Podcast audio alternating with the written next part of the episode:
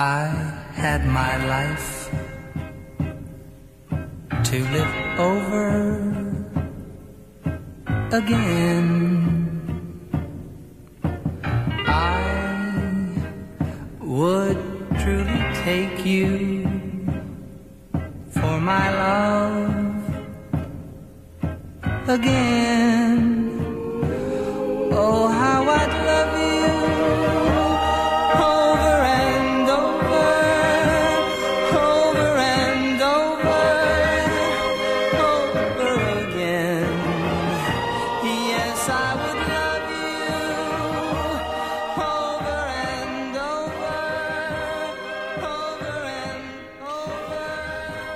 Everyone, and welcome to the Stephen King Cast, one man's musings on the works of Stephen King.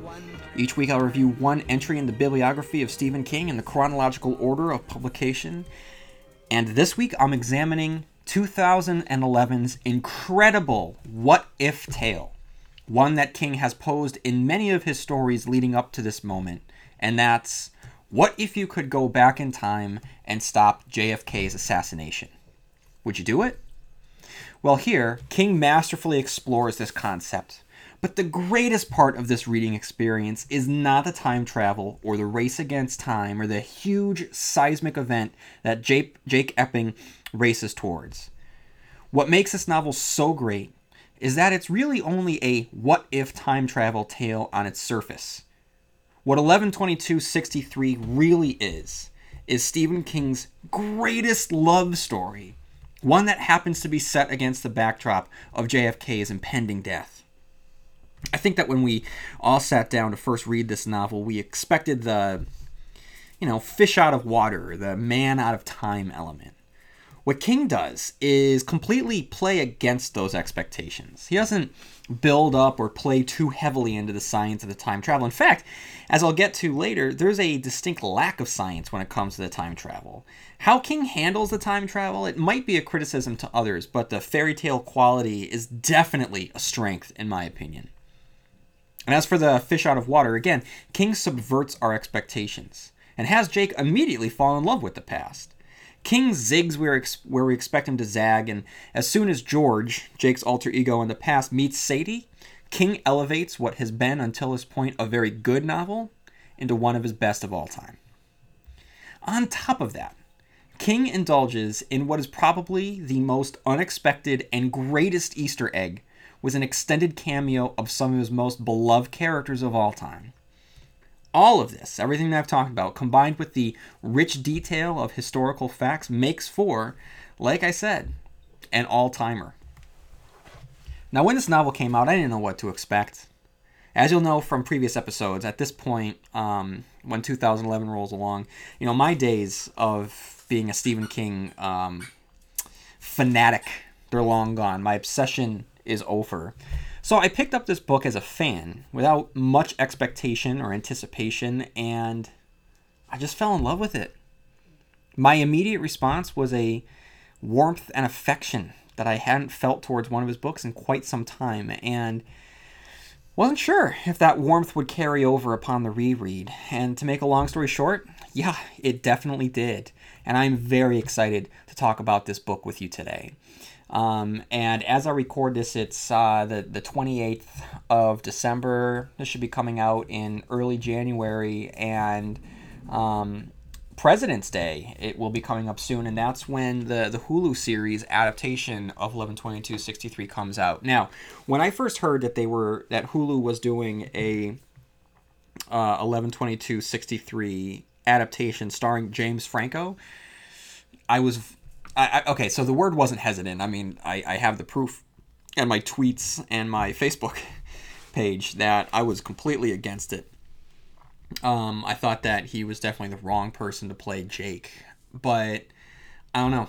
I don't know. From what the the two teasers at this point have shown, I, I think they might be nailing it. Now, I, I could be wrong because teasers can be very, very misleading but from what I have seen, it, it it looks very intriguing, and just from a very superficial point of view, the just the look of it, I'm very intrigued by the look. The colors look so crisp. The the the design um, and the style of the, the late 50s, early 60s just looks looks on point. Um, it just look it from what I've seen in the very very very very brief trailers or teasers that they've released. It just looks very very good, and I like James Franco as an actor. I like him in his comedies. Um, so when he was first cast in this role, I I immediately thought of what this love story means. And that isn't to say that he can't pull it off. It's just what he has shown of us um, means that he's kind of fighting an uphill battle in, in terms of our perception towards him, I would say. Um, but does that? I don't think that that means that he doesn't have it in him. I think that comedic actors tend to also make for the the best dramatic actors as well as well. And you know, I mean, James Franco was certainly someone that has the artistic merit. He has the want. I mean, this is someone that is just constantly, constantly um, embracing different artistic um, endeavors, the likes of which his peers are not. So I'm never quite sure when it comes to James Franco, you know, how far he's going with something. You know, I mean, he was on a soap opera for a while, and I just think that that was an Andy Kaufman esque. Uh, stunt on his part that he never really played up too much. He let it just kind of speak for himself. And so stuff like that I really really like about him. And um so I'm I'm very intrigued. I'm very intrigued at him playing the part of Jake and I hope that he knocks it out of the ballpark because he clearly needs to sell this. And he and I don't know the name of the woman that's playing Sadie, but I mean seriously, guys, they need to have chemistry um, because this is it's really all about them, and it's the romance, the the, the romantic plot is is the a plot, and that needs to work. And if it doesn't, I think that it's just going to crumble all around the story but I'm, I'm excited. I'm excited for it. I can't wait to see what happens. And the, the, good news is that we don't have to wait too long. And I currently don't have a Hulu account. I have a Amazon Prime. I have a Netflix. I have um, spent way too much on cable. But looks like I'll probably have to get a Hulu account, guys. And um, I don't know what's gonna look like, but um, you know, I, I think that if if I have the time to do so, I would love to do a weekly 1122 63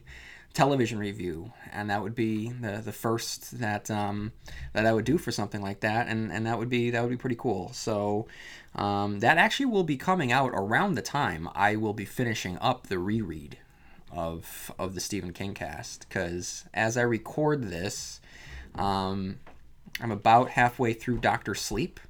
And then I've just read Bazaar of Bad Dreams. Um, as you know, I've I've already you know read Revival. I reviewed that last year. So what that means is I just have to read Joyland, which is very very short, and then Mr. Mercedes and Finders Keepers, and then I'm all caught up. Um, I think there's some cleanup that I have to do. I have to read Blaze. I have to read The Colorado Kid.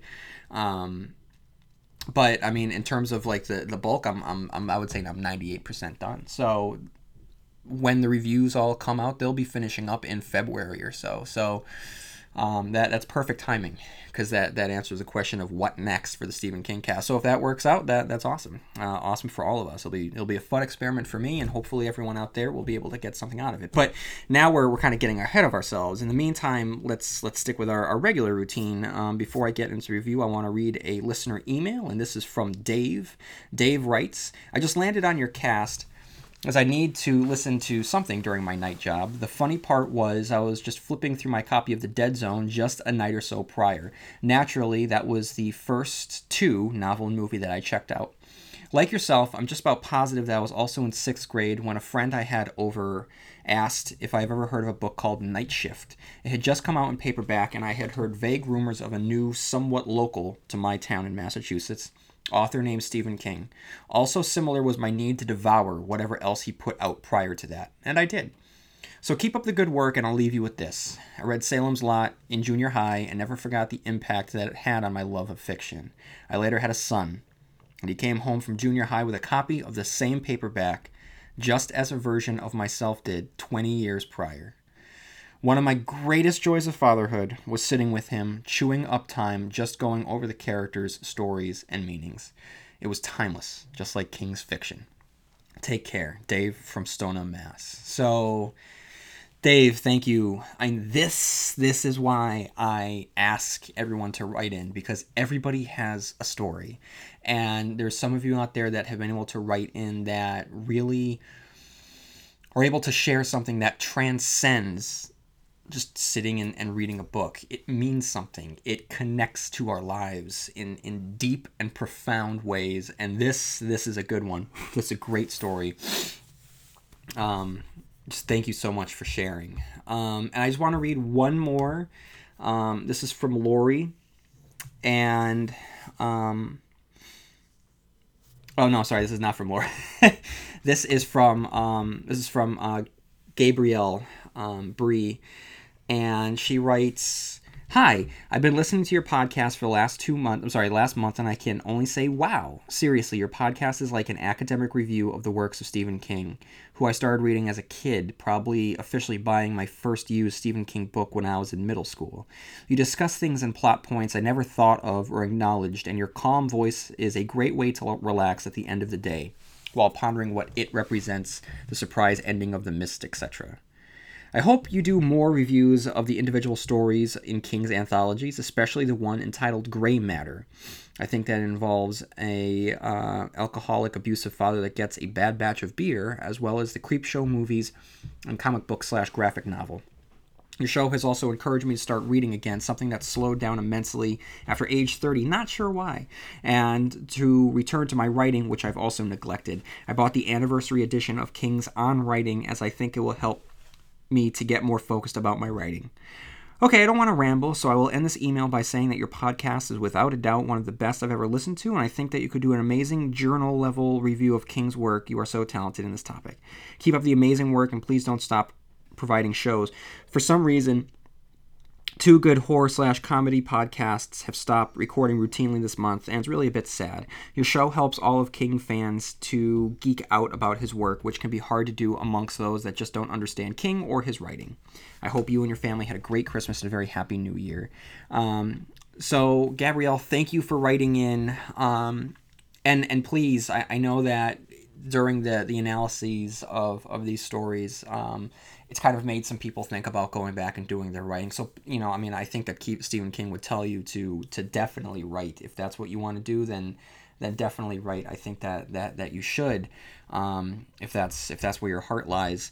So thank you for all the kind words. Um, thank you for writing in um, to both you and Dave for writing in, and for anyone else that has not written in, feel free to write in at stephenkingcast at yahoo.com.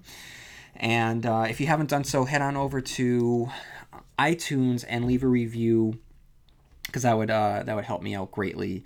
I currently have uh, 51, which is awesome, uh, and I, I, really really appreciate it, guys. Uh, so the more you're able to um, get on over there and, and write a review, the the more it helps me out. So.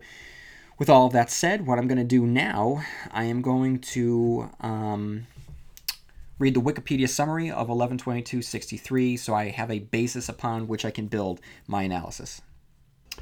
Wikipedia summary Jake Epping is a recently divorced high school English teacher in Lisbon Falls, Maine, earning extra money teaching a GED class. Epping gives an assignment to his adult students, asking them to write about a day that changed their lives. One of his students, a learning impaired janitor named Henry Dunning, submits an assignment describing the night his alcoholic father murdered his mother and siblings with a hammer and injured Harry, causing him brain damage. The story emotionally affects Jake, and the two become friends after Harry earns his GED. Two years later, in June 2011, Jake stops by a local diner and speaks with the proprietor, Al, who asks Jake to meet him at his diner the next day. When Jake arrives, he is shocked to see that Al seems to have aged years since the previous day. Al explains that he is dying and that his appearance is attributable to his having time traveled and lived for years in the past. Al's method of time travel is a time portal he discovered in his diner's pantry, which he used to transport himself to 1958. Doubting Al's story at first, Jake travels through the portal where he encounters an addled wino who Al has dubbed the Yellow Card Man due to a color of a card on the man's hat. Jake spends an hour in 1958 before returning to the present, after which Al explains that he's figured out the basics of how the portal functions. Every journey through the portal transports the traveler to September 9th, 1958 at precisely 11:58 a.m. No matter how long someone stays in the past, hours, days, weeks, or years, only 2 minutes elapse in 2011. Past events can be changed, however.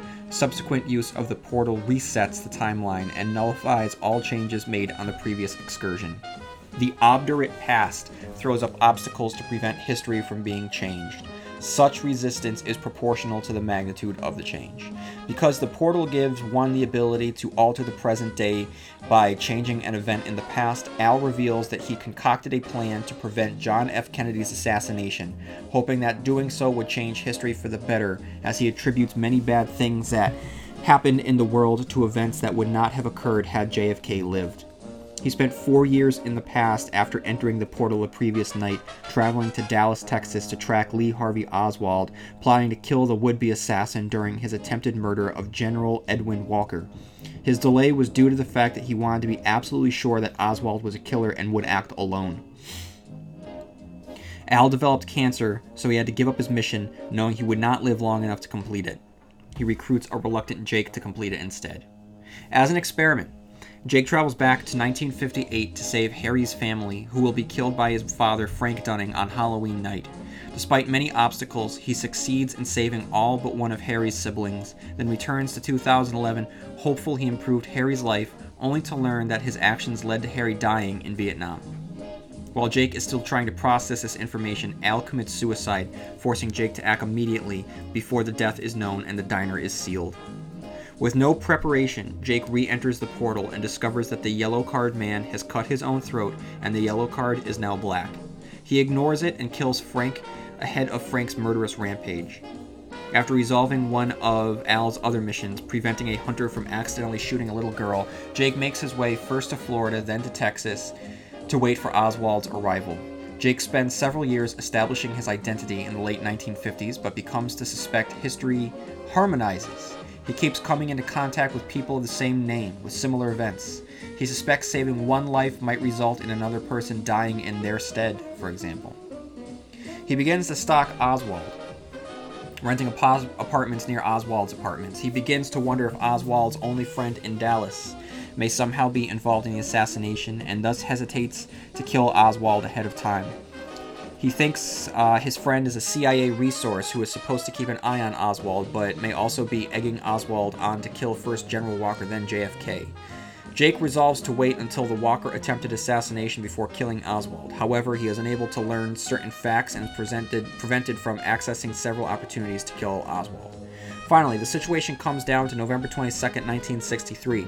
With everything going wrong in order to prevent him from his from his his date his date with date with destiny, he is only able to reach Oswald before the fateful moment when Kennedy's motorcade drives through Dealey Plaza. Nevertheless, he successfully prevents Oswald from shooting JFK. In a rage, Oswald fires at Jake, ultimately killing Jake's fiancee Sadie, who came to help him. Oswald is then killed by outside fire. Jake spends a few dizzying days in Dallas, and investigations prove that he was not Oswald's accomplice. He has conversations with both the president and the first lady. He is numb to all of it because he has already resolved to travel to ni- 2011 and then back to 1958 again in order to save Sadie. But as he leaves Dallas, he learns that there has been a massive earthquake in California in which thousands have died. He realizes that it's a direct result of his actions. When he gets to the portal, he finds that the degenerate yellow card man has been replaced with the respectable looking um, green card man. The man explains that traveling through the portal does not change the past, it creates new strings of the past, stretching the bonds of reality. The color of the card indicates the health of the system.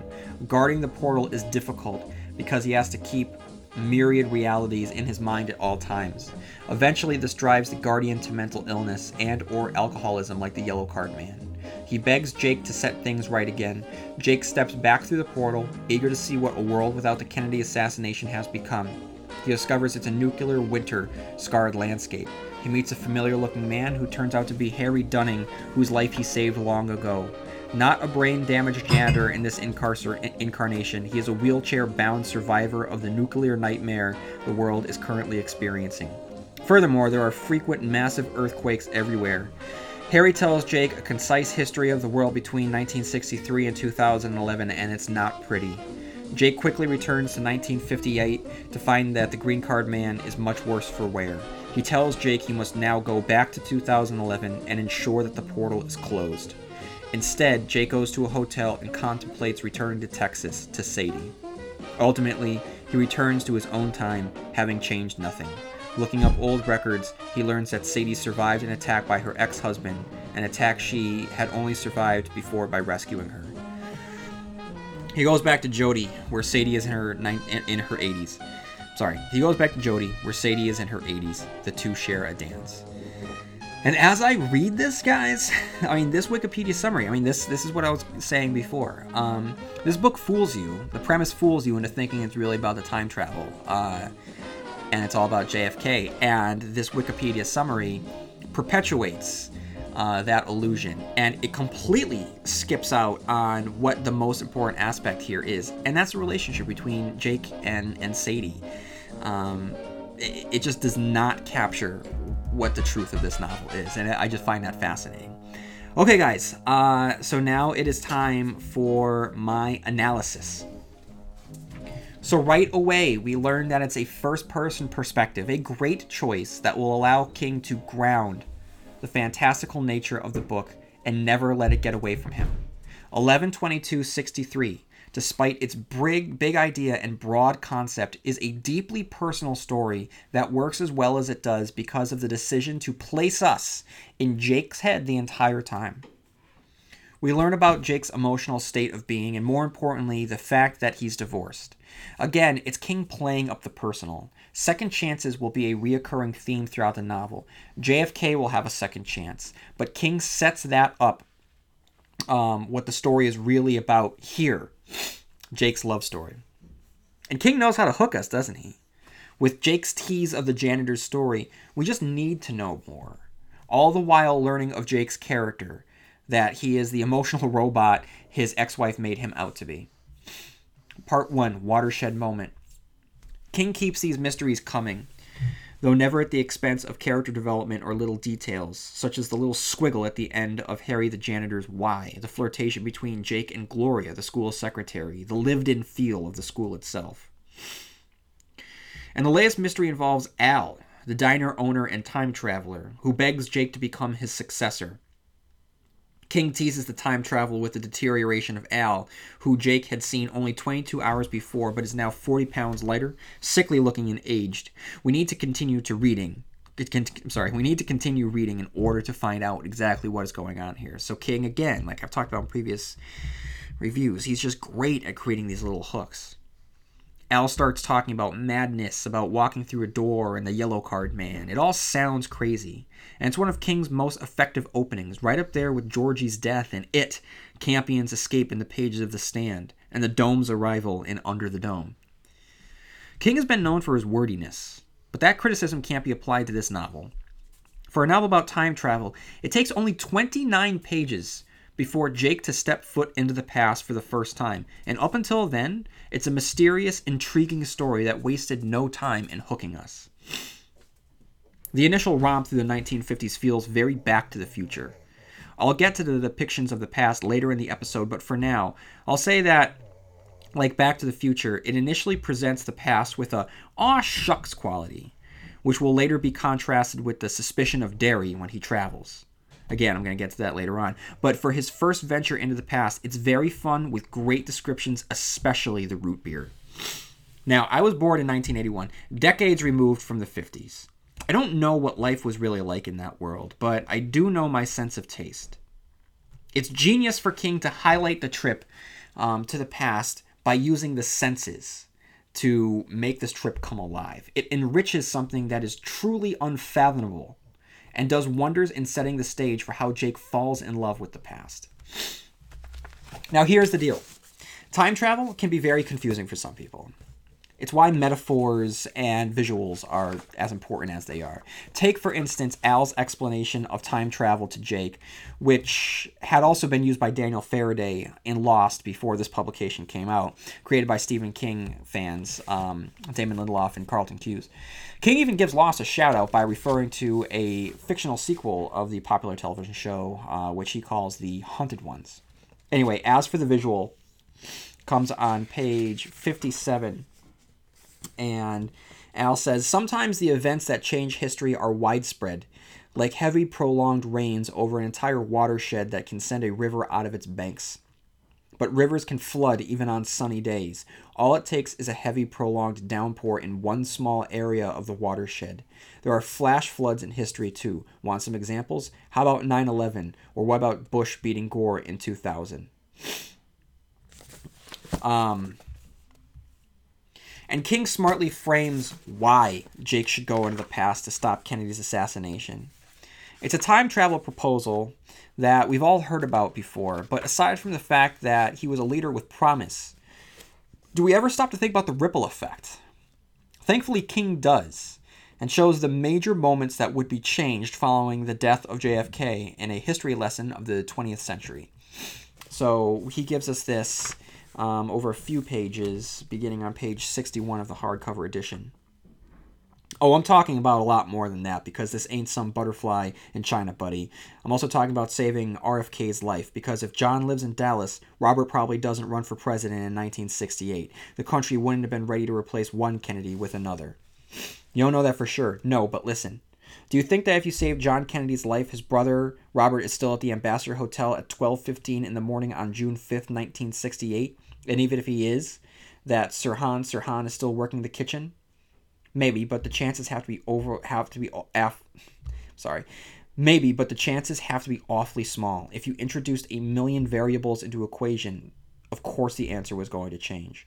Or what about Martin Luther King? Is he still in Memphis in April of 1968? Even if he is, is he still standing on the balcony of the Lorraine Motel at exactly the right time for James Earl Ray to shoot him? What do you think? If the butterfly theory is right, probably not. That's what I think too. And if MLK lives, the race riots that followed his death won't happen.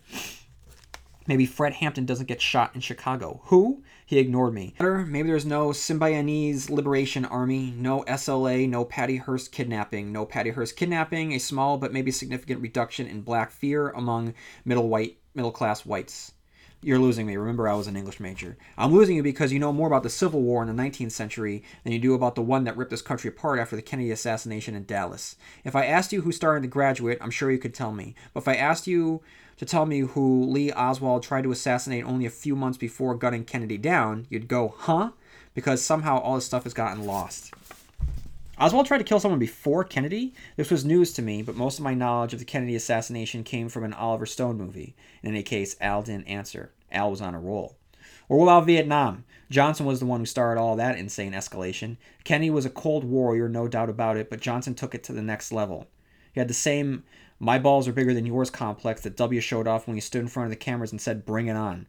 Kennedy might have changed his mind. Johnson and Nixon were capable of that. Thanks to them, we lost almost 60,000 American soldiers in Nam. The Vietnamese, North and South, lost millions. Is the butcher bill that high if Kennedy doesn't die in Dallas? I don't know, and neither do you, Al. That's true, but I've become quite the student of recent American history. I think that the chances of improving things by saving him are very good. And really, there's no downside. If things turn to shit, you can just take it all back. Easy as erasing a dirty word off a chalkboard. Now, King has laid down the rules for time travel, and now he lays down the rules of his character's actions. If you or I went back in time knowing what we know, why wouldn't we just kill Oswald before he gets a chance to shoot JFK? It's reasonable. However, King knows that you're going to think that. So his explanation is that Al, before having to return, needed to make sure that Oswald had been acting alone. Now, the logic doesn't entirely hold up. Honestly, uh, just take your chance and kill the man. All you need to do is head back to the future. If the world has changed radically, then JFK survived because the man who had shot him was dead. If JFK is still dead in the present, that means that Oswald was probably not acting alone. So again, the fact that there's a reset button nullifies the conflict of the mission itself.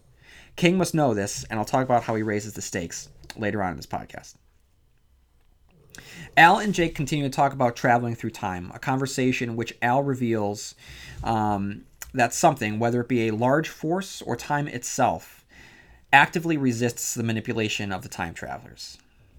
Eventually, well, not really eventually because it happens so quickly, Jake heads into the past to help out Harry the janitor as a child see the effects of manipulating the past, and the scene between he and Al is powerful. Like I've said, we're less than 100 pages in, and I buy it. The adventure awaits, and I'm in 100%. Part 2 The Janitor's Father. So let's look at the time travel here. Do you realize what King is doing? I don't even know if King is aware what King is doing.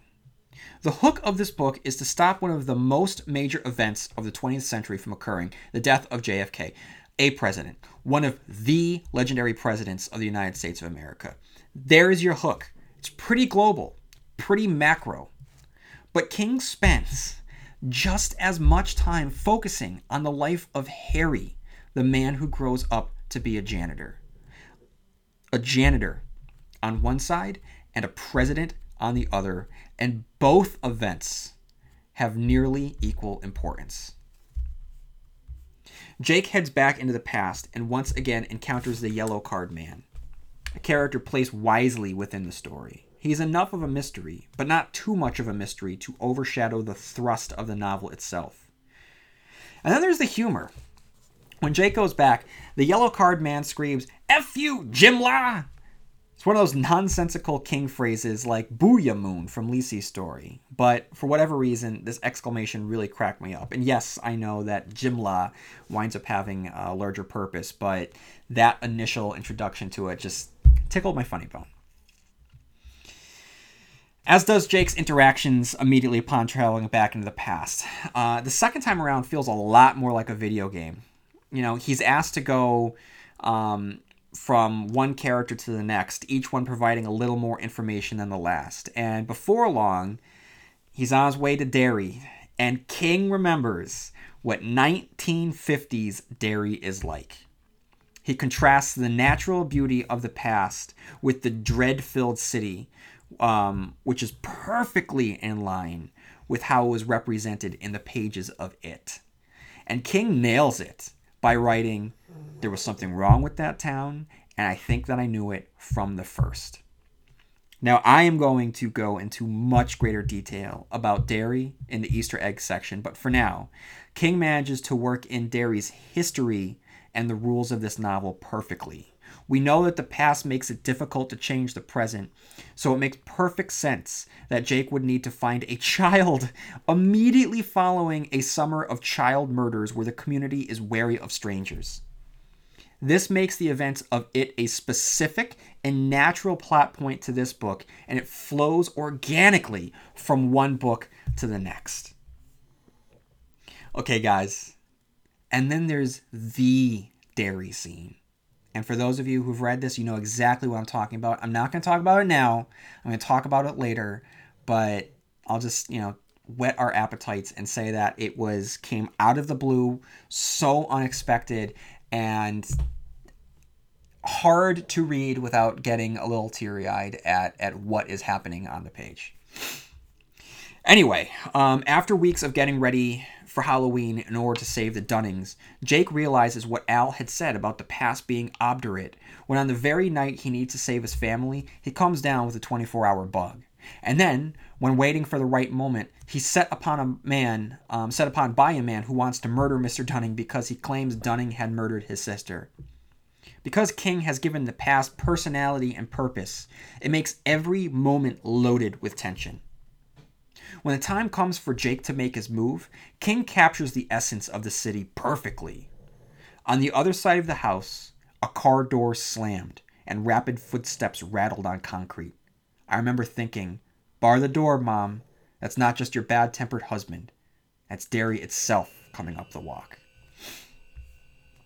This scene, guys, this scene. It has no business being this tense, and King is able to play within and against our expectations from the essay that adult Harry had written. We think, and Jake thinks, that we can expect what's about to happen, but we cannot prepare ourselves for this at all. It is a gripping, horrific scene that feels very in line with the interludes from It, where King would give us vignettes on the horrors of Derry, Maine. This scene works as well as it does because Derry is one of the most defined characters that he's ever written. We got to know it intimately in the pages of It. And it's strange to say that we feel right at home with this horrific scene. The fact that it's taking place on Halloween makes it that much better. And you know, despite the fact that he's the master of horror, King has never really incorporated Halloween into his stories. He loves to play with the fall and autumn and the colors and but aside from Halloween functioning as a time frame and under the dome, it's just not something that he touches on very often. Which is a huge missed opportunity if you think about it. I mean, who wouldn't want to see King's definitive Halloween tale? Anyway, Jake's flee from Derry to the door is wrought with tension. When he can't find it, there's an immediate lurch in our stomachs. We had been so invested in the rules that had been given to us. Did King really switch things up on us like that? The answer, of course, is no, but it's a great fake out for that moment. Part 3 Living in the Past. Jake returns, and King provides more rules to this time travel yarn. First, despite the fact that Jake changed elements of the past, Al's memories are not affected by the changes, and King explains this because of the fact that either he's gone down the rabbit hole so many times or because he's so close to it. More importantly, it's here when Jake gives us the specifics of the past is obdurate theory. The resistance to change is proportional to how much the future might be altered by any given act. And because Jake is able to change the past doesn't mean that he wasn't able to give everyone a happy ending. One moment of pain doesn't negative um, doesn't negate future moments of pain, which he learns when he calls a now alive Ellie Dunning, only to find that Harry had died in Vietnam. Ellie realizes that she's speaking to the mystery man from Halloween night and rips into him for not being able to save her brother. Harry and the rest of the Dunning family play such a large part of this novel. Not only do they function as Jake's first time traveling experiment, but more importantly, Harry humanizes Jake's quest. Saving JFK is a big concept with major ramifications. By constantly bringing it back to Harry, he's personalizing time stream changes.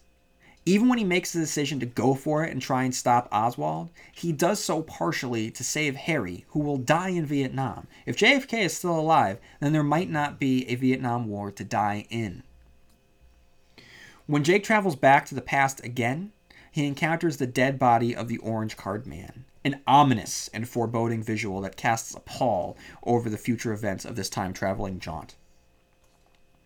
King speeds through Jake's second life in Derry, pausing here and there to highlight the changes between the two trips, zeroing in on Jake's gambling, which by its very nature places Jake in a dangerous world, or at least ensures that he will always have one foot in a dangerous world. It's one thing to go back into the past and have to fight against the current of a time stream that doesn't want to be altered. It's another thing to wade into the deeper end where the meaner fish are swimming. Knowing what we know about the past, his involvement in abetting um, in betting uh, should make us uneasy. The past, having been thwarted the last time around, is even more prepared for Jake meddling on his second journey. It punishes him with a debilitating migraine. It nearly kills him by breaking the banister that he's leaning against. His car won't start. His spare tire won't hold air. Despite the fact that he's that, despite the fact that it's aggressively acting against him, Jake manages to kill Frank Dunning in cold blood knowing that by simply murdering him ahead of time will save the rest of the family. Shortly after, Jake and King end our time in Derry, and how fitting is it that Jake's final act is to flip off Mr. Keene, the personification of Derry itself. Jake spends some time betting in order to make some money, some time in Florida, and when he heads to Dallas, King knows he has an opportunity to comment upon the Texas Book Depository, which he goes into wonderfully on page 292 to 293. But that brick cube held my gaze, and the windows, especially the one on the right corner of the sixth floor, seemed to be examining me. There was a palpable sense of wrongness about the building. You, if there ever is a you, might scoff at that, calling it nothing but the effect of my unique foreknowledge but that didn't account for what was really holding me on that bench in spite of the beating heat. What did that was the sense that I had seen the building before. It reminded me of the Kitchener Ironworks in Derry. The book depository wasn't a ruin, but it conveyed the same sense of sentient menace. I remembered coming on that submerged, soot blackened smokestack, lying in the weeds like a giant prehistoric snake dozing in the sun. I remember looking into its dark bore, so large I could have walked into it. And I remember feeling that something was in there, something alive, something that wanted me to walk into it so I could visit, maybe for a long, long time. Come on in, the sixth floor window whispered. Take a look around. The place is empty now. The skeleton crew that works here in the summer has gone home. But if you walk around to the loading dock by the railroad tracks, you'll find an open door. I'm quite sure of it. After all, what is in there to protect? Nothing but school books. And even all the students they're meant for don't really want them, as you well know, Jake. So come in. Come on up to the sixth floor. In your time, there's a museum here. People come from all over the world, and one of and some of them will still weep for the man who was killed and all he might have done. But this is 1960. Kennedy's still a senator, and Jake Epping doesn't exist. Only George Amberson exists, a man with a short haircut and a sweaty shirt and a pulled down tie, and a man of his time, so to speak. So come on up. Are you afraid of ghosts? How can you be when the crime hasn't happened yet? But there were ghosts up there. Maybe not on Magazine Street in New Orleans, but there? Oh, yes. Only I'd never have to face them because I was going to enter the book depository no more than I ventured into that falling smokestack in Derry.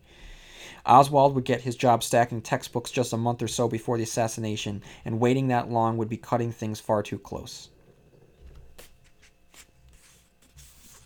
Um,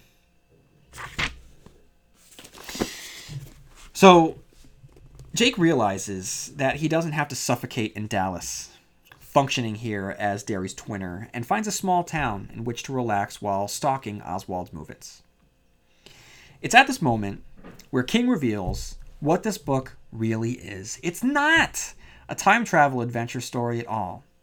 It's simply a story of a man finding himself and falling in love. Falling in love with life, with his profession, and ultimately with Sadie. But the life of George Amberson begins when he um, begins substitute teaching and directing the school play. I'll talk about King and teaching later in the podcast, but for now, let's just say that King's tale on um, in this book, he's able to draw from his own past and allow musings on life in a way that he couldn't if this was simply an adventure yarn. When his student Mike, the football player, is um, lamenting the fact that he's being made fun of by his teammates for starring in Of Mice and Men, King writes on page uh, 323 No, I didn't. Husky, almost whispering. He lowered his head because the tears were coming again and he didn't want me to see them. The coach had called him Clark Gable, and if I called the man on it, he'd claim it was just a joke, a goof, a yuck. As if he didn't know the rest of the squad would pick up on it and pile on. As if he didn't know that shit would hurt Mike in a way being called Bohunk Mike never could. Why do people do that to gifted people? Is it jealousy? Fear? Both, maybe. But this kid had the advantage of knowing how good he was, and we both know Coach Boardman wasn't really the problem. The only person who could stop Mike from going on stage tomorrow night was Mike. So, I mean, these are the moments that that that make the book as special as they did. That um, just a moment about life and people trying to tear down people who can. Um, the vulnerability within this whole section is it just makes the book what it is. And from here on out, this is where the book shines and makes it one of the best ones that King has ever written. Filling up this high school student with enough courage to act in front of an audience is built up with more importance than having to stop Oswald. And what a commentary that is on our role in life, isn't it? George's time with Mike in this moment is loaded with as much tension and gravitas as the larger scale with the JFK assassination. And its message is that we, all of us, in our own ways, can influence the future. We don't need to travel back in time. We can simply live in the moment and help those around us to be their best selves. And he does so on page 324 to 325. I sat down beside him on the couch. There wasn't much room, but I managed. Right then, I wasn't thinking of John Kennedy, Al Templeton, Frank Dunning, or the world I'd come from. Right now, I was thinking of nothing but this big boy and my show. Because at some point, it had become mine, just as this earliest time, with its party line telephones and cheap gas, had become mine. At that moment, I cared more about Of Mice and Men than I did about Lee Harvey Oswald. But I cared even more about Mike. I took his hand off his mouth, put it on one huge thigh, put my hand on his shoulders, looked into his eyes. Listen to me, I said. Are you listening? Yes, sir. You are not going to fuck it up. Say it. I say it. I'm not going to fuck it up. What you're going to do is amaze them. I promise you that, Mike. Gripping his shoulders tighter. It was like trying to sink my fingers into stones. He could have picked me up and broken me over his knee, but he only sat there looking at me from a pair of eyes that were humble, hopeful, and still rimmed with tears.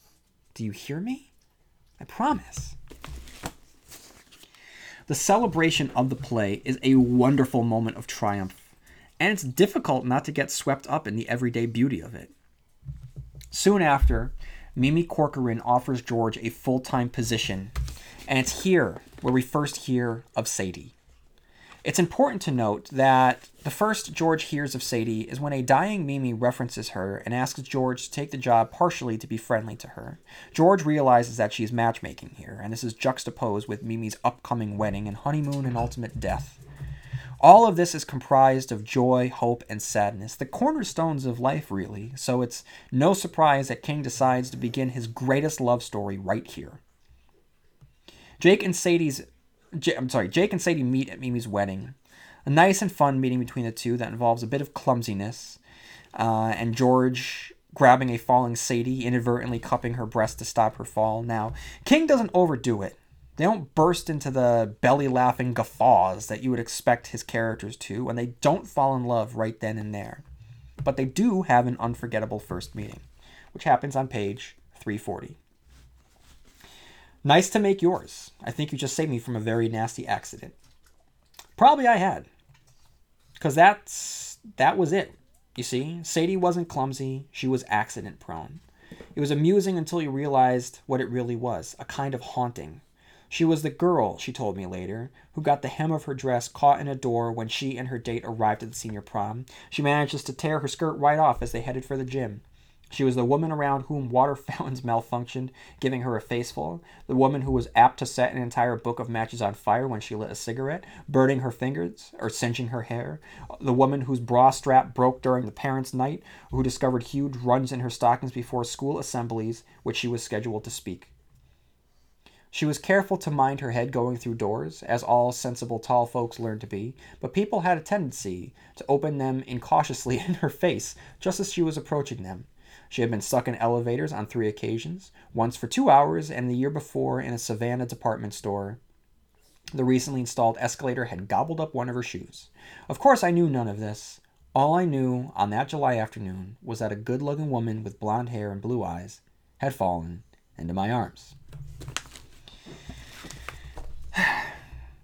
Now, you know how King used to give us ridiculously detailed sex scenes? In his later works, he's done so much better, doing well to show us the emotion that goes along with it rather than the physical act itself.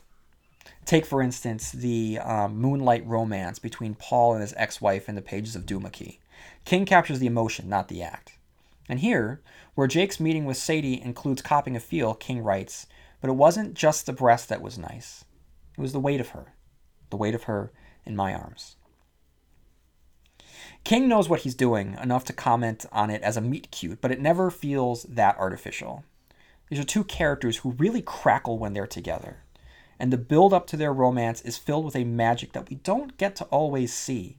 From the way that her eyes sparkle in the light of a Friday football game to the student's proud exclamation of, Way to go, Mr. A, after George kisses her on the nose. It's all so wholesome and endearing. Part 4 Sadie and the General. The romance continues to blossom, with Sadie asking Jake to help her chaperone the Sadie Hawkins dance with her. As Jake points out, he's been Sadie Hawkinsed by Sadie Dunhill. And what are dances for but to fall in love? Jake continues to fall in love with his life as George. I continue to fall in love with this story. And he and Sadie continue to slide into love as they first dance together, surrounded by loving and proud students. After the death of one of the students, King ruminates on what it means to call home on page 398 to 399. And Jodie was good. Good for me. In Derry, I was an outsider, but Jodie was home. Here's home. Smell of the state, I'm sorry, the smell of sage and the way the hills flush orange with Indian blanket in the summer. The faint taste of tobacco on Sadie's tongue and the squeak of the oiled wood floorboards in my homeroom. Ellie Dockerty carrying enough to send us a message in the middle of the night, perhaps so we could get back to town undiscovered, probably just so we'd know. The nearly suffocating mixture of perfume and deodorant and as Miss Knowles hugged me. Mike putting his arm, the one not buried in a cast, around me at the cemetery, then pressing his face against my shoulder until he could get himself under control again. The ugly red slash on Bobby Jill's face is home too, and thinking that unless she had plastic surgery, which her family could not afford, it would leave a scar that would remind her for the rest of her life of how she had seen a boy from just down the road dead at the side of the road, his head mostly torn off his shoulders. Home is the black armband that Sadie wore, that I wore, that the whole faculty wore for a week after. And Al Stevens posting Vince's photo in the window of his diner. And Jimmy Ledoux's tears as he stood up in front of the whole school and dedicated the undefeated season to Vince Knowles. Other things, too. People saying howdy on the street, people giving me a wave from their cars, Al Stevens taking Sadie and me to the table, and the back that he had started calling our table playing cribbage on Friday afternoons in the teacher's room with Danny Laverty for a penny a point, arguing with the elderly Miss Mayer about who gave the better newscast, Chet Huntley or David Brinkley or Walter Cronkite. My street, my shotgun house, getting used to using a typewriter again. Having a best girl and getting S&H green stamps with my groceries and real butter on my movie popcorn. Home is watching the moon rise over the open, sleeping land and having someone you can call to the window so you can look together. Home is where you dance with others, and dancing is life. Ah, so King continues to show how heavenly this town is, with the school putting on a comedy show, staff and students included. It's all meant to build up to remind us how special it is in order to establish the stakes, which are out front and center when Sadie has had enough of Jake's lack of background, eccentric, sorry, eccentricities, and strange phrases. It's funny that she is onto him because of phrases like, I'm freaking out, excellent dude, I've never seen the everyday be the thorn in a time traveler's side, uh, just like this.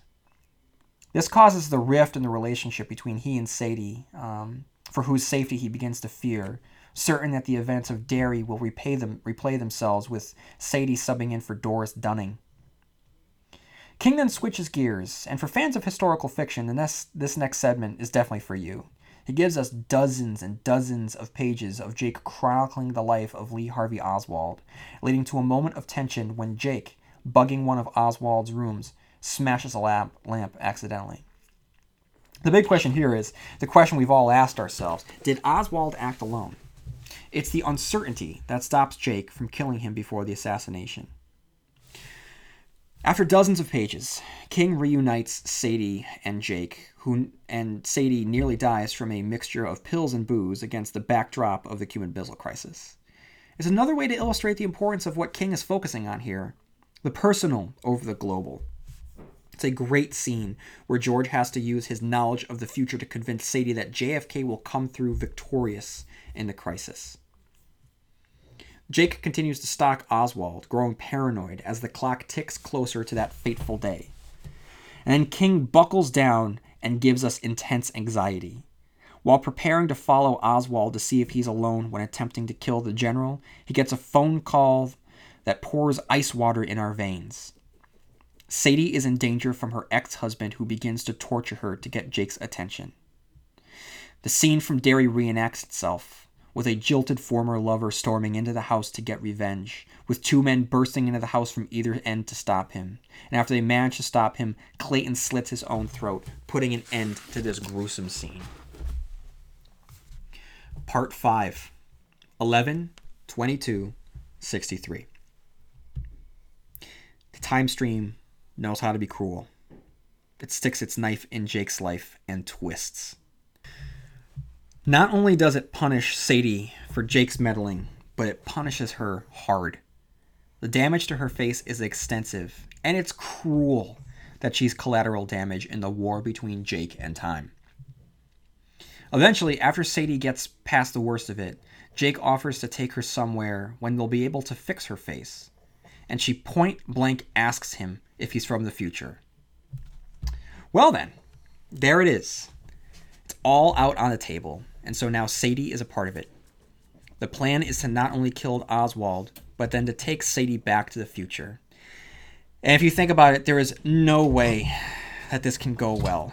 King is not going to give us two happy endings. Something is going to go badly and horribly wrong. This begins with the ramification of Jake's betting.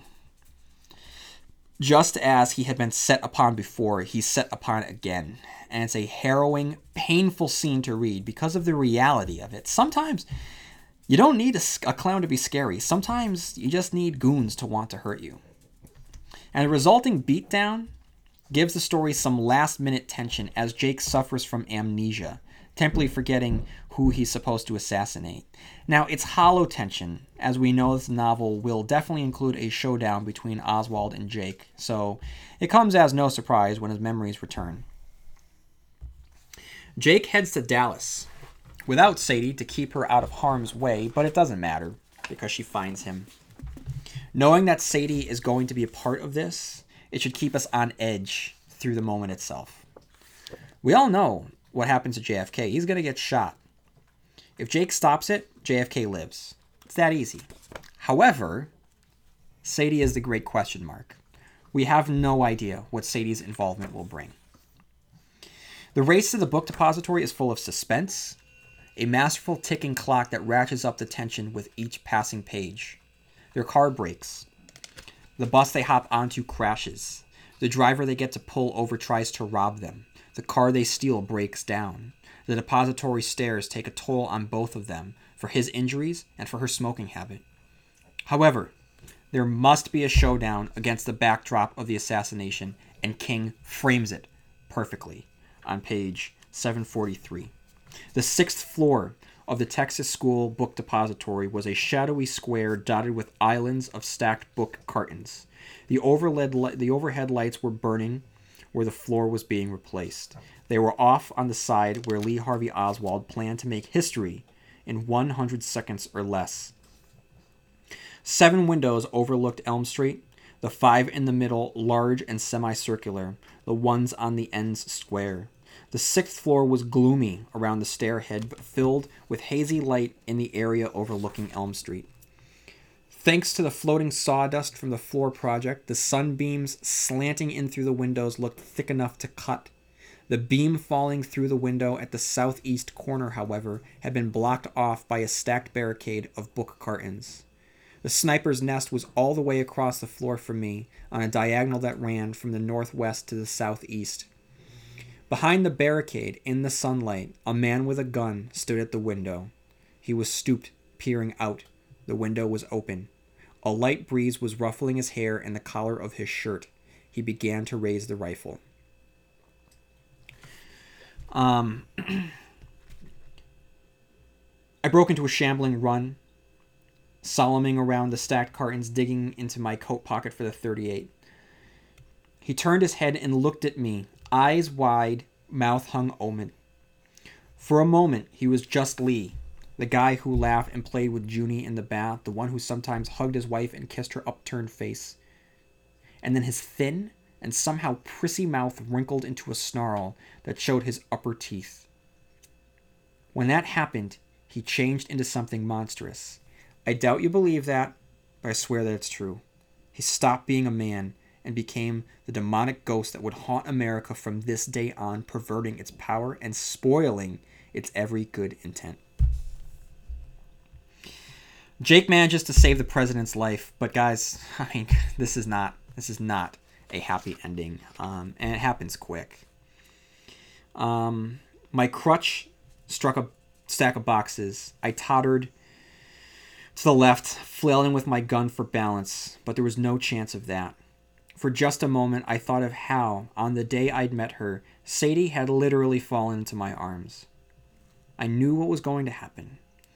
History doesn't repeat itself, but it harmonizes, and what it usually makes is the devil's music.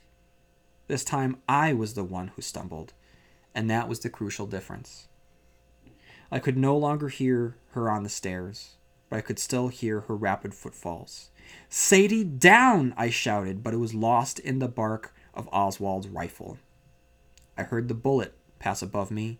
I heard her cry out. Then there was more gunfire, this time from the outside. The presidential limo had taken off, driving towards the triple underpass at breakneck speed, two couples inside ducking and holding on to each other. But the security car had pulled up on the far side of Elm Street near the Dealey Plaza. The cops on the motorcycles had stopped in the middle of the street, and at least four dozen people were acting as spotters, pointing up at the sixth floor window where a skinny man in a blue shirt was clearly visible. I heard a patter of thumps, a sound like hailstones striking mud. Those were the hmm. bullets that missed the window and hit the bricks above on either side. Many didn't miss. I saw Lee's shirt billow out as if a wind had started to blow inside it, a red one that tore holes in the fabric, one above the right nipple, one at the sternum, a third where the navel would be. A fourth tore his neck open. He danced like a doll in the hazy, sawdusty light, and that terrible snarl never left his face. He wasn't a man at the end, I tell you, he was something else. Whatever gets into us when we listen to our worst angels. A bullet banged out one of the overhead lights, shattered the bulb, and set it to swaying. Then a bullet tore off the top of the would be assassin's head, just as one of Lee's had torn off the top of Kennedy's in the world I'd come from.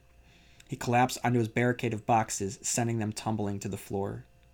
Shouts from below, someone yelling, Man down! I saw him go down. Running, ascending footfalls. I sent the 38 spinning towards Lee's body. I had just enough presence of mind to know that I would be badly beaten, perhaps even killed by the men coming up the stairs if they found me with the gun in my hand. I started to get up, but my knee would no longer hold me. That was probably just as well. I might not have been visible from Elm Street, but if I was, they'd open fire on me. So I crawled to where Sadie lay, supporting my weight on my hands and dragging my left leg behind me like an anchor. The front of her blouse was soaked with blood, but I could see the hole. It was dead center in her chest, just above the slope of her breasts. More blood poured from her mouth. She was choking on it. I got into my arms under her and lifted her. Her eyes never left mine. They were brilliant in the hazy gloom. Jake, she rasped. No, honey, don't talk. She took no notice, though. when had she ever? Jake, the president.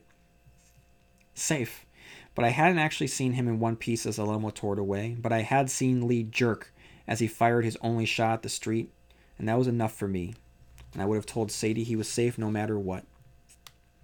Her eyes closed and then opened again. The footfalls were very close now, turning from the fifth floor landing and starting up the final flight. Far below, the crowd was bellowing its excitement and confusion. Jake. What, honey? She smiled. How we danced. When Bonnie Ray and the others arrived, I was sitting on the floor and holding her. They stampeded past me. How many I don't know, four maybe, or eight or a dozen. I didn't bother to look at them. I held her, rocking her head against my chest, letting her blood soak into my shirt. Dead. My Sadie. She had fallen into the machine after all. I've never been a crying man, but almost any man who's lost the woman he loves would, don't you think? Yes, but I didn't, because I knew what had to be done. The Green Card Man. The end begins, first with the cleanup after the assassination attempt, where King has fun putting the time traveler against the feds. And as George heads back to Maine to start all over again, we start to grow worried that this entire novel was a great cosmic joke. A major earthquake hits California, a natural disaster that had never occurred before and comes now because of the effects of Jenks' temporal tampering. Now, with about 40 pages left to go, we begin to get answers. At the rabbit hole, Jake talks to the green card man, who explains the mysteries of the door and the card men who seem to guard it. They were like badges worn on people who worked in nuclear power plants, only instead of measuring radiation, the cards monitored what? Sanity? Green, your bag of marbles was full. Yellow, you'd start to lose them. Orange, call for the men in the white coats, and when your card turned black, The green card man was watching me carefully. From across the street, he looked no older than 30. Over here, he looked closer to 45. Only when you got close enough to look into his eyes, he looked older than the ages and not right in the head. Are you some kind of guardian? Do you guard the rabbit hole? He smiled or tried to. That's what your friend called it. From his pocket, he picked a pack of cigarettes. There was no label on them. That was something I'd never seen, either here or in the land of a go or in the land of a head. Is this the only one? He produced a lighter, cupped it to keep the wind from blowing the flame out, and then set the fire to the end of his cigarette. The smell was sweet, more like marijuana than tobacco, but it wasn't marijuana. Though he never said it, I believe it was something medicinal, perhaps not so different from my Goody's headache powder. There are a few. Think of a glass of ginger ale that's been left out and forgotten. Okay? After two or three days, almost all the carbonation is gone, but there's still a few bubbles left. What you call the rabbit hole isn't a hole at all, it's a bubble. As far as guarding, no.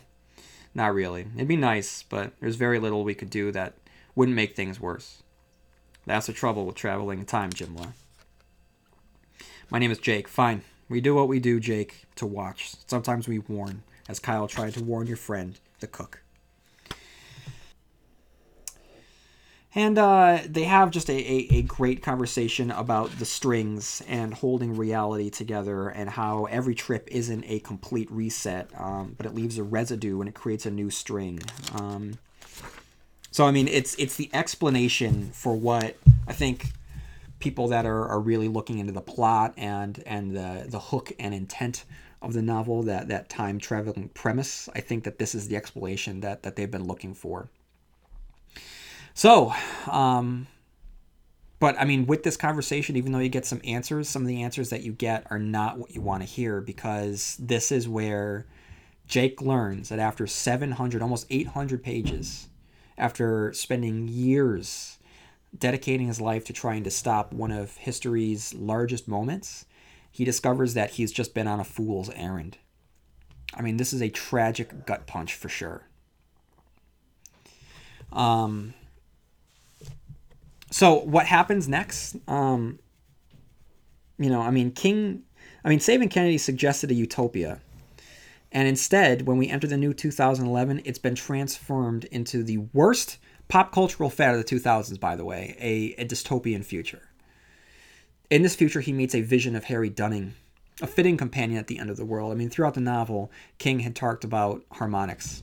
Well, here's one example. It began with their relationship, and it's going to end the same way, too. Through the conversation, we learn that Maine is now part of Canada since 2005. Electricity is only provided three days a week, and earthquakes are ripping apart the earth.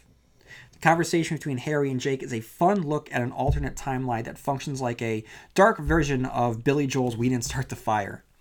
It must have been fun for King following the logic of the choices that, you know, um, that he makes here. How one thing causes the next which recognizable political figure will still be around in a new timeline, which events will still play out. It's a nightmare situation that has to be set right. He goes back once again, resetting the timeline all over again, and rather than stepping back into his present day for the last time, finally rewriting everything and closing the circle, he panics and runs. He writes down the story, wrestles with the decision to seek out Sadie and start over with her all over again before realizing that he can't. It's not meant to be. It would only cause time to grow sick. So he heads back to his time. And it's here where King gives us what might be his greatest ending of all time. Jake first hesitantly researches whether Clayton attacked Sadie and discovers that yes, he did, and yes, she survived. From there, he does not look into her life. He's unable to deal with any bad news, but he eventually discovers as the novel rushes towards an all timer of a bittersweet ending, guys, that she is still alive, around 80 years old, but still alive, is being given an award for being the citizen of the century. Jake travels one last time, this time in the present, to his true home, Jodie, Texas.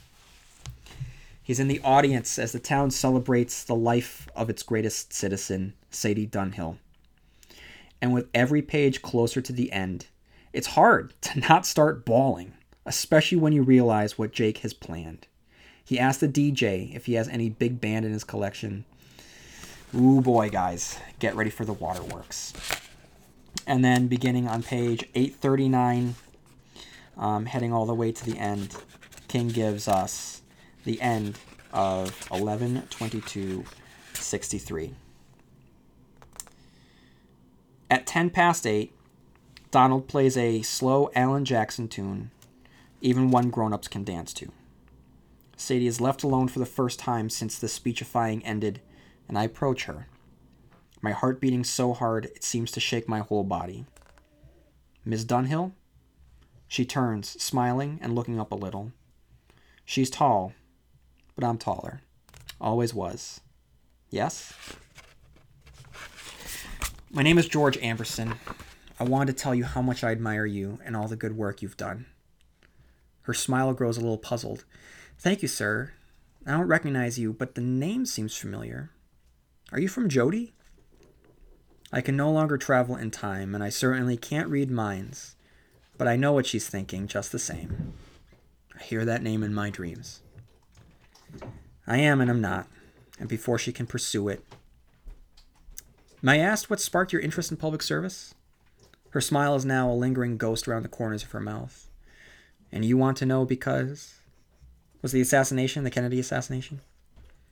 Why, I, guess it was in a way. I like to think I would have gotten involved in the wider world anyway, but I suppose it started there. I left this part of Texas with her hand her left hand rises involuntarily towards her cheek then drops again. Such a scar.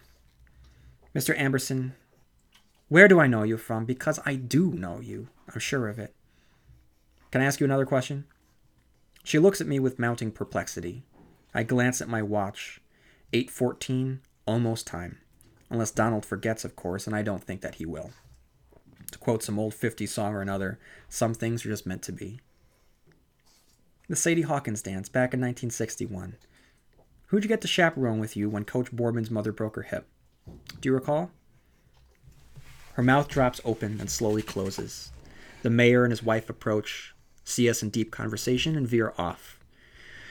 We're in our own little capsule here, just Jake and Sadie, the way it was once upon a time. Don Haggerty, she says. It was like shapping a dance with the village idiot.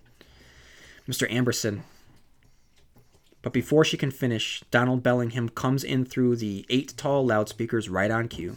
Okay, Jodie, here's a blast from the past, a platter that really matters, only the best, and by request. Then it comes, that smooth brass intro from a long ago band. Oh my god, in the mood, Sadie says. I used to Lindy to this one. I hold out my hand. Come on, let's do this thing. She laughs, shaking her head. My swing dancing days are far behind me, I'm afraid, Mr. Anderson. But you're not too old to waltz. As Donald used to say in the old days, out of your seats and onto your feet. And call me George, please. In the street, couples are jitterbugging. A few of them are even trying to Lindy hop, but none of them can swing the way that Sadie and I would swing it back in the day, not even close. She takes my hand like a woman in a dream. She is in a dream, and so am I. Like all sweet dreams, it will be brief. But brevity makes sweetness, doesn't it? Yeah, I think so. Because when the time is gone, you can never get it back. Party lights hang over the street, yellow and red and green. Sadie stumbles over someone's chair, but I'm ready for this and catch her easily by the arm. Sorry, clumsy, she says. You always were, Sadie. One of your more endearing traits. Before she can ask about that, I slip my arm around her waist. She slips hers around mine, still looking up at me. The lights skate across her cheeks and shine in her eyes. We clasp hands, fingers folding together naturally, and for me, the years fall away like a coat that's too heavy and too tight. In that moment, I hope one thing above all others that she was not too busy to find at least one good man, one who disposed of John Clayton's broom once and for all. She speaks in a voice almost too low to be heard over the music, but I hear her. I always did. Who are you, George? Someone you knew in another life, honey. And the music takes us, the music rolls away the years, and we dance. That ending, guys. That ending. King gets criticized a lot for his endings, in case you were unaware. Spoiler alert. Um, many criticize The Stand for lack of action in the final conflict between good and evil and for the long, slow journey back to Boulder. It is notorious for its spider reveal. Uh, a lot of people tune out the dark half for the mystical sparrows, needful things for the shadow puppets being used as magic, insomnia for fighting a catfish mother in a rocking chair, and the fact that the following novels or stories ended fire Carrie, Salem's Lot, The Shining Firestarter, Tommyknockers, Needful Things, Under the Dome, and Cell. These are all examples of this. But 112263, and he takes the love story and wraps it in a lovely and heartbreaking bow. Now, about the ending, uh, word on the street is that King revised it um, after his son, author Joe Hill, whose novels Horns and Nosferatu I reviewed in earlier episodes, suggested. Oh, suggested what? Suggested this ending? If you've read Joe Hill, especially his short stories, it's not hard to believe that this is exactly what he did. Endings can be very difficult to write, but Hill excels at his endings. If writing is like boxing, Many authors uh, win by decision. And by this I mean the fight or the reading experience was so memorable will always declare a victory, even though there's no knockout. However, with a Joe Hill book, he always manages to back that story into a corner and deliver a haymaker that results with a knockout. And it's not hard to believe that this ending is inspired by Joe Hill. Okay, before I get into the uh, Stephen Kingisms or the Easter eggs, uh, I just want to talk about romanticizing the past here. Um, so, one thing that I can't stand in fiction or in life, um, and that's romanticizing the past. And the 50s and the 60s had been mythologized throughout pop culture, giving us a stylized image of what it was. And this image, created from the wholesome family sitcoms of the time and later with Happy Days and from the golden oldies that are listened to fondly um, as one of innocence. And, and all of this is a false representation of the past. Very easy to look back at one's past and talk about how great it was, especially contrasted with the present. Now, while I might not have been around in the 1960s, I see it all the time for the 1980s. I mean, it's all over Facebook. Um, you know, I see these these memes all the time. You know, you knew up, you grew up in the 80s when, and a slideshow of pop culture references scroll through, or 15 things from the 80s you couldn't get away with now. Like if you agree. You know. I mean, to me, this type of aggressive nostalgia, it's a form of brainwashing. And it's not anything new, by the way. I mean, in East of Eden, Steinbeck talked about this when uh, two old timers mourned the future as 1899 rolled around to 1900, and one says the other, Oh, but strawberries will never taste as sweet, and the thighs of women have lost their clutch. Which, ah, oh, it's such a good line. I mean, these are these are two guys that think that these things are going to change, but what he's doing, I mean, he's basically saying that I mean, some things are never going to change. Uh, strawberries will always taste like strawberries, and the thighs of women will always be the thighs of women. Now, the 1980s and East of Eden aside, the romanticism of the 50s and 60s is an image that has taken hold in our collective unconscious. And this image is dangerous especially when a large contingent of Americans believe that this time period is the ideal to which we should aspire. Politicians try and sell us wholesome promises with rhetoric inspired from our connotations of this time period. But not the real time period with its nuances, but the broad repurposing of it from what television and movies and music has given us. Thankfully, King knows to remind us that everything wasn't so golden in the golden oldies and used the blatant, horrific racism to prove his point. And even in Jake's first trip to 1959, one of the friendly folk he encounters, one of the good guys, is quick to call someone else a faggot. So I'm glad that King he makes Jake fall in love with the 1950s, but I don't know. He, he falls in love. I mean, it's not it's it's not the 50s and the 60s. He falls in love. He he falls in love with Jodie. He falls in love with one particular town, um, and if Jodie is everything good about that time period, he contrasts this very, very well with Dallas. Um, and he makes Dallas awful and horrible. Um, and much like Derry was, it's everything that's just wrong with this time period. Okay, guys, magic and rules. Less than 30 pages in, King introduces us to the means by which Jake will travel through time, and that's a pantry door. This has less in common with Marty McFly's DeLorean and more in common with Alice's rabbit hole or the wardrobe that takes us to Narnia. Though he will later staple um, science fiction conventions to it doorway guardians, splitting time streams, the logical consequence of altering time.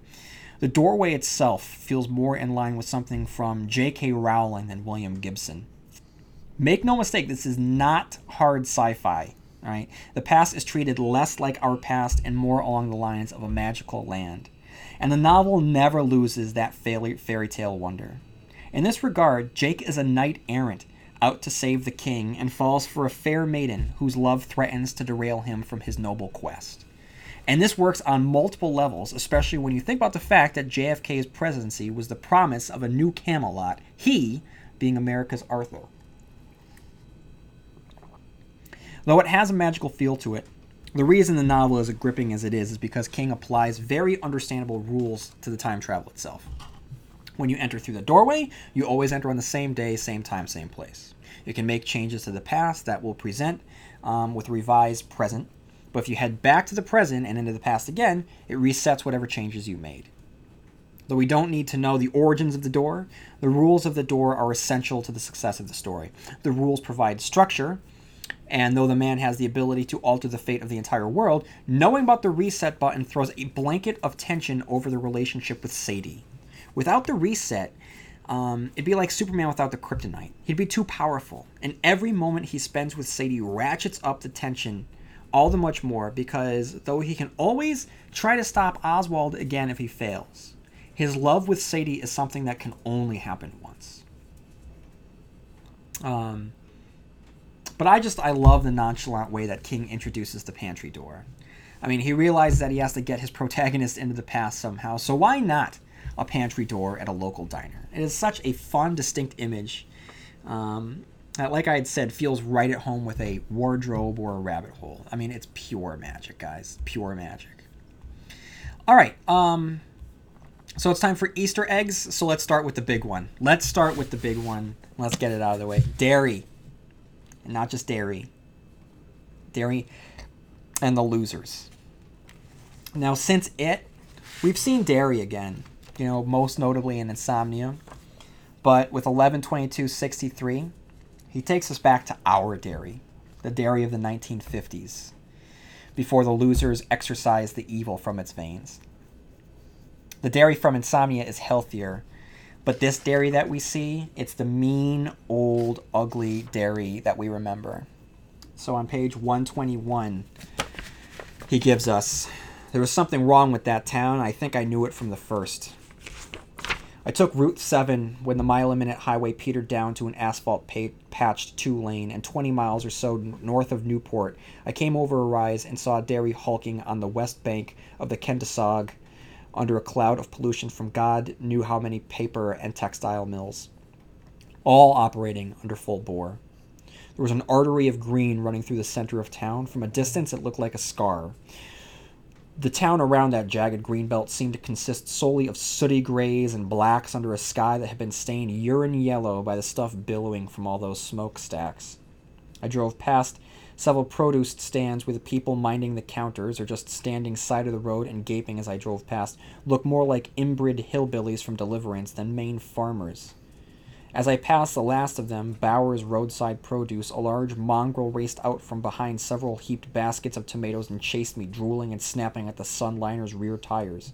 It looked like a misbegotten bulldog. Before I lost sight of it, I saw a scrawny woman in overalls approach it and begin beating it with a piece of board. This was the town where Harry Dunning had grown up, and I hated it from the first. No concrete reason, I just did. The downtown shopping era area, situated at the bottom of three steep hills, felt pit-like and claustrophobic. My cherry red Ford seemed like the brightest thing on the street, a distracting and unwelcome, judging by most of the glances it was attracting, splash of color among the black Plymouths, brown Chevrolets, and grim delivery trucks.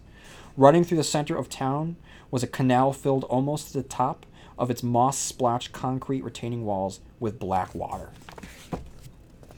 Not only do we visit Derry, but we revisit the very specifics of it, starting with our dear old friend, Mr. Keene, who I mentioned earlier in the podcast, but I'll get to um, more detail here. Now, for those of you who have only seen the movie It, Mr. Keene played a small but integral role to the novel because Mr. Keene, the drugstore pharmacist, represented the worst of Derry.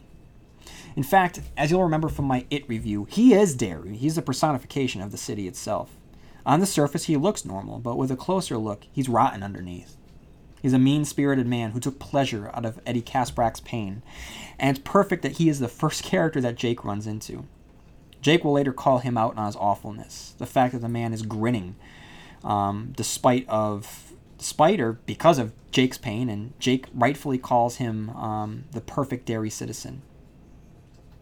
Also, because this takes place the same year as the events from It, he truly revisits the Derry that King had given us. You know, what King does in such a short amount of time is wonderful.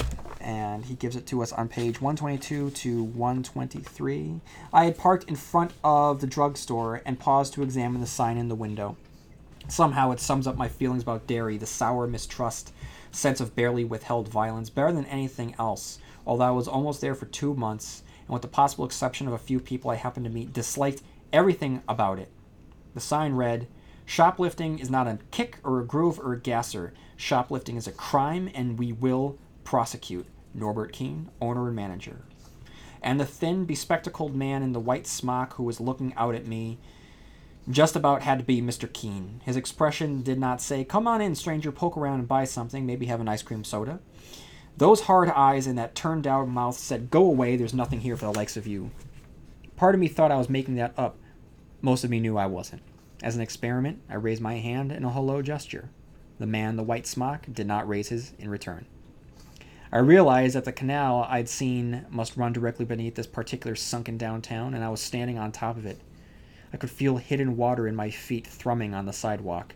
It was a vaguely unpleasant feeling, as if this little piece of the world had gone soft. A male mannequin wearing a tuxedo stood in the window of Derry Dressin every day. There was a monocle in one eye and a school pennant in one plaster hand. The pennant read, Derry Tigers will slaughter Bangor Rams. Even though I was a fan of school spirit, this struck me as a little over the top. Beat the Bangor Rams, sure, but slaughter them? It was just a figure of speech, I told myself, and went in. Uh, you know, and it goes on, and um, if all of this isn't enough, King starts to name drop the particulars from it. And it's one of those literary experiences where King rewards his audience for um, reading his past fiction, um, which we begin to get on page 128. Um, you want the truth, Jackson? This town stinks. I know what you mean, all those mills. It's a lot more than that. Look around. What do you see? I did as he, as he asked. There was a fellow who looked like a salesman in the corner drinking whiskey sour, but that was not it. Not much, I said. That's the way it is all through the week. The pay is good because there's no tips. The beer joints downtown do do a doing do a booming business, and we get some folks on Friday and Saturday nights. But otherwise, that's just about it. The carriage trade does its drinking at home, I guess. He lowered his voice further. Soon he'd be whispering. We had a bad summer here, my friend. Local folks keep it as quiet as they can. Even the newspapers d- doesn't play it up, but there were some nasty works. Murders. Half a dozen at least. Kids. Found one in the Barrens just recently. Patrick Hochstetter, his name was, all decayed. The Barrens? It's this swampy patch that runs right through the center of town. You probably saw it when you flew in. um, and then they ought to pave that goddamn thing over. It's nothing but stink water mosquitoes. You'd be doing this town a favor, sweeten up a little bit. Other kids found down there? I asked. A serial child murderer would explain a lot about the gloom I've been feeling ever since I crossed the town line. Not that I know, of, but people say that's where some of the disappeared ones went, because that's where all the big sewage pumping stations are. I've heard people say that there's so many sewer pipes under Derry, most of them laid in the Great Depression, that nobody knows where all of them are. And you know how kids are. Adventurous. He nodded emphatically. Right with Eversharp. There's people who say it was some vag who's moved on. Others say that it was a local man dressed up like a clown to keep from being recognized. The first of the victims, this was last year before I came, they found him at the intersection of Witcham and Jackson with his arm ripped clean off. Denbrough was his name, George Denbrough. Poor little tyke. He gave me a meaningful look. He was found right next to one of those sewer drains, the ones that dump into the Barrens. Um, you know, and and he continues talking about the Corcoran boy, um, homicidal, you know, clown in a, you know, homicidal maniac in a clown. So I mean, in clown suit. So this is crazy. I mean, it's the Barrens, the Killer Clown, George Denbrough. You know, it's exciting as as playing Stephen King bingo. You know, I mean, like I said, he even gives us the deep cut of the Corcorans. So when I saw that King goes back to Derry, he goes back to Derry. And what is going home without visiting old friends? He doesn't have to do it, guys. He really doesn't have to. I tell you, when I first read this book, and Jake stops at the edge of the Barrens, my heart stopped. All he does is mention a boy with taped up glasses and a girl with red hair. It shouldn't mean anything, but to any fan who is in the know, we all know that he isn't merely describing any old boy with glasses, any old girl with red hair. We are in Derry after all. It is 1958. Last time we spent time in Derry this year, we spent time with a boy with taped up glasses and a girl with red hair. Surely King was not about to do what appeared what he was going to do. And then he goes and does it. 25 years, guys, 25 years after we waved them goodbye, Richie Tozier and Beverly Marsh waltz back into our lives, and this scene is transcendent. Now, I've spoken at length about it. You know my thoughts on these two characters, but to reiterate here, King chooses the two best characters of the losers, and the two with the most chemistry with each other. Not only is their return an incredibly emotional experience for fans of it, but King makes their appearance work not only for us, but for Jake and the story itself. First, their dancing foreshadows the love that Jake will be swept up in. Um, and King touches upon the vast cosmic importance that these two uh, bring to highlight how big Jake's own mission is. But enough of my thoughts. Let's check back in with old friends, shall we? Beginning on page 136. There was a little picnic area at the end of the rickety fence between the Kansas Street sidewalk and the drop into the Barrens. It contained a stone barbecue and two picnic tables with a rusty trash barrel standing between them. A portable phonograph was parked on one of the picnic tables. A big black 78 RPM record spun on the turntable. On the grass, a gangly boy in tape mended glasses and an absolutely gorgeous red-headed girl were dancing. At LHS, we called the incoming freshmen tweenagers, and that's what these kids were, if that. But they were dancing with grown up grace. Not jitterbugging either. They were swing dancing. I was charmed. But I was also. what? Scared? A little bit, maybe. I was scared for all the time I spent in Derry, but it was something else too, something bigger, a kind of awe, as if I had gripped the rim of some vast understanding, or peered through a glass darkly, you understand, into the actual clockwork of the universe. Because, you see, I had met Christy at a swing dancing class in Lewiston. This was one of the tunes we had learned to. Later, in our best year, six months before the marriage and six months after, we had danced in competitions, once taking fourth prize in the New England swing dancing competition. Our tune was a slightly slowed down dance mix version of KC and the Sunshine's band, Boogie Shoes. This isn't a coincidence, I thought, watching them. The boy was wearing blue jeans and a crew neck shirt. She had on a white blouse with the tails hanging over faded red clam dingers. That amazing hair was pulled back in the same impudently cute ponytail Christy had always worn when we danced competitively, along with her bobby socks and vintage poodle skirt, of course. This cannot be a coincidence. They were doing the Lindy variation I knew as the Hellzapoppin'. It's supposed to be a fast dance, lightning fast, if you have the physical stamina and grace to pull it off, but they were dancing it slow because they were still learning their steps. I could see inside every move. I knew them all, though I hadn't actually danced any of them in five years or more. Come together, both hands clasped. He stoops a little and kicks with his left foot while she does the same, both of them twisting at the waist so that they appear to be going in opposite directions. Move apart, hands still clasped. Then she twirls, first to the left, then to the right. And after 25 years, King lets his characters sing. And their voices are just as distinct and clear as they were in 1986. And I'll freely admit that I welled up when Bev says, Beep, beep, Richie. God, the whole scene is charged and hyper aware. It crackles with energy. From Bev sensing a kinship with Jake simply because they recognize that they're the heroes of the respective stories to lines like the one on page 140 when he writes, They looked at each other and something passed between them. This is Bev and Richie. They looked at each other and something passed between them. It was impossible to know just what, yet I felt sure of two things. They had sensed an otherness about me that went way beyond just being a stranger in town, but unlike the yellow card man, they weren't afraid of it. Quite the opposite, they were fascinated by it. I thought those two attractive, fearless kids could have told me some stories if they wanted to. I've always remained curious about what those stories might have been.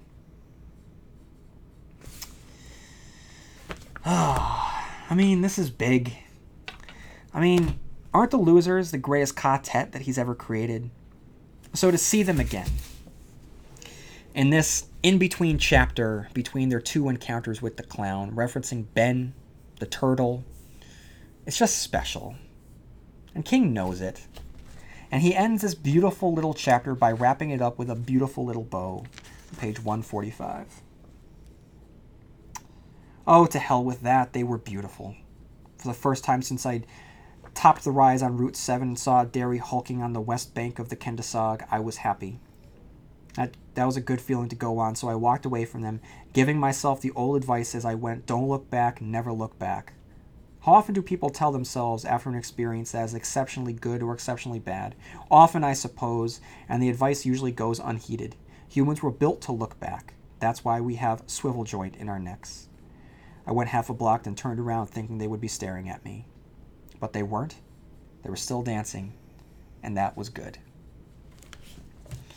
You know, I mean, King is not really writing about Jake in this moment. He's telling himself he can never go back because, and because humans are built to look back, that's why we get to see one more, possibly last visit with these two beloved King characters from his canon. And even when Jake walks away from them, I mean, he's not finished. I mean, he, he gives us the um, Kitchener Ironworks and the hint of the evil that's still alive and sleeping within Derry um, from pages 177 to, to 180. I won't read it, but um, I mean, King King knows where he is here. He knows what we want out of it, and, and he gives it to us. So our time that we spend in Derry, um, completely unnecessary. He didn't have to do it, but he did, and I'm so grateful for it.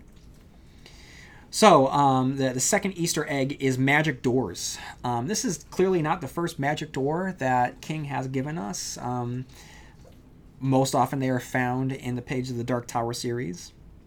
Number three is the Plymouth Fury.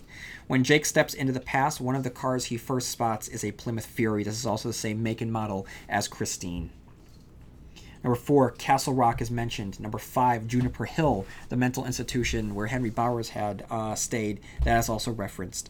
Number six, Shawshank. Harry, uh, the janitor, his father is in Shawshank for the murder of his family. Number seven, Haven. After Harry's family is massacred in Derry, he goes to live in Haven, a town first mentioned in It, then later seen thoroughly as the setting as the Tommyknockers. Haven will later go on to be the setting for the long running Stephen King universe inspired sci fi show by the same name.